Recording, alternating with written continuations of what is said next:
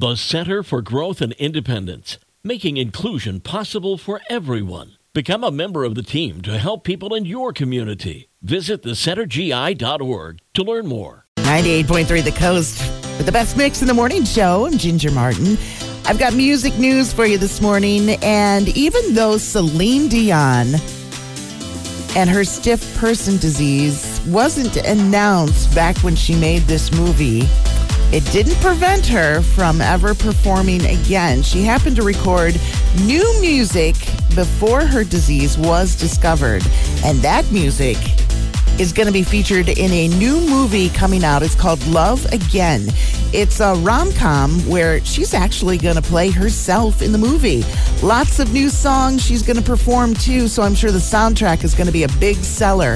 In fact, Celine is releasing new music from that movie today. Love Again is now set to premiere on May 5th. The Library of Congress just selected 25 recordings from the 80s that they say are, quote, worthy of preservation of all time based on their cultural, historical, or aesthetic importance in the nation's recorded sound heritage. Some of these uh, nominations are Madonna's Like a Virgin album from 1984, The Police's 1983 Synchronicity album, Irene Cara's song Flashdance, and Sweet Dreams Are Made of This from the Eurythmics.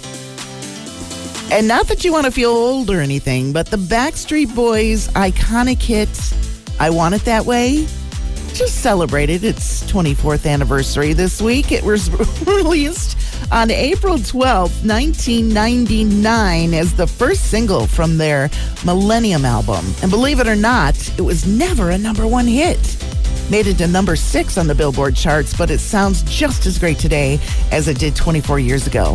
The Backstreet Boys are celebrating their 30th anniversary together later this month. And that's your music news this morning from 98.3 The Coast.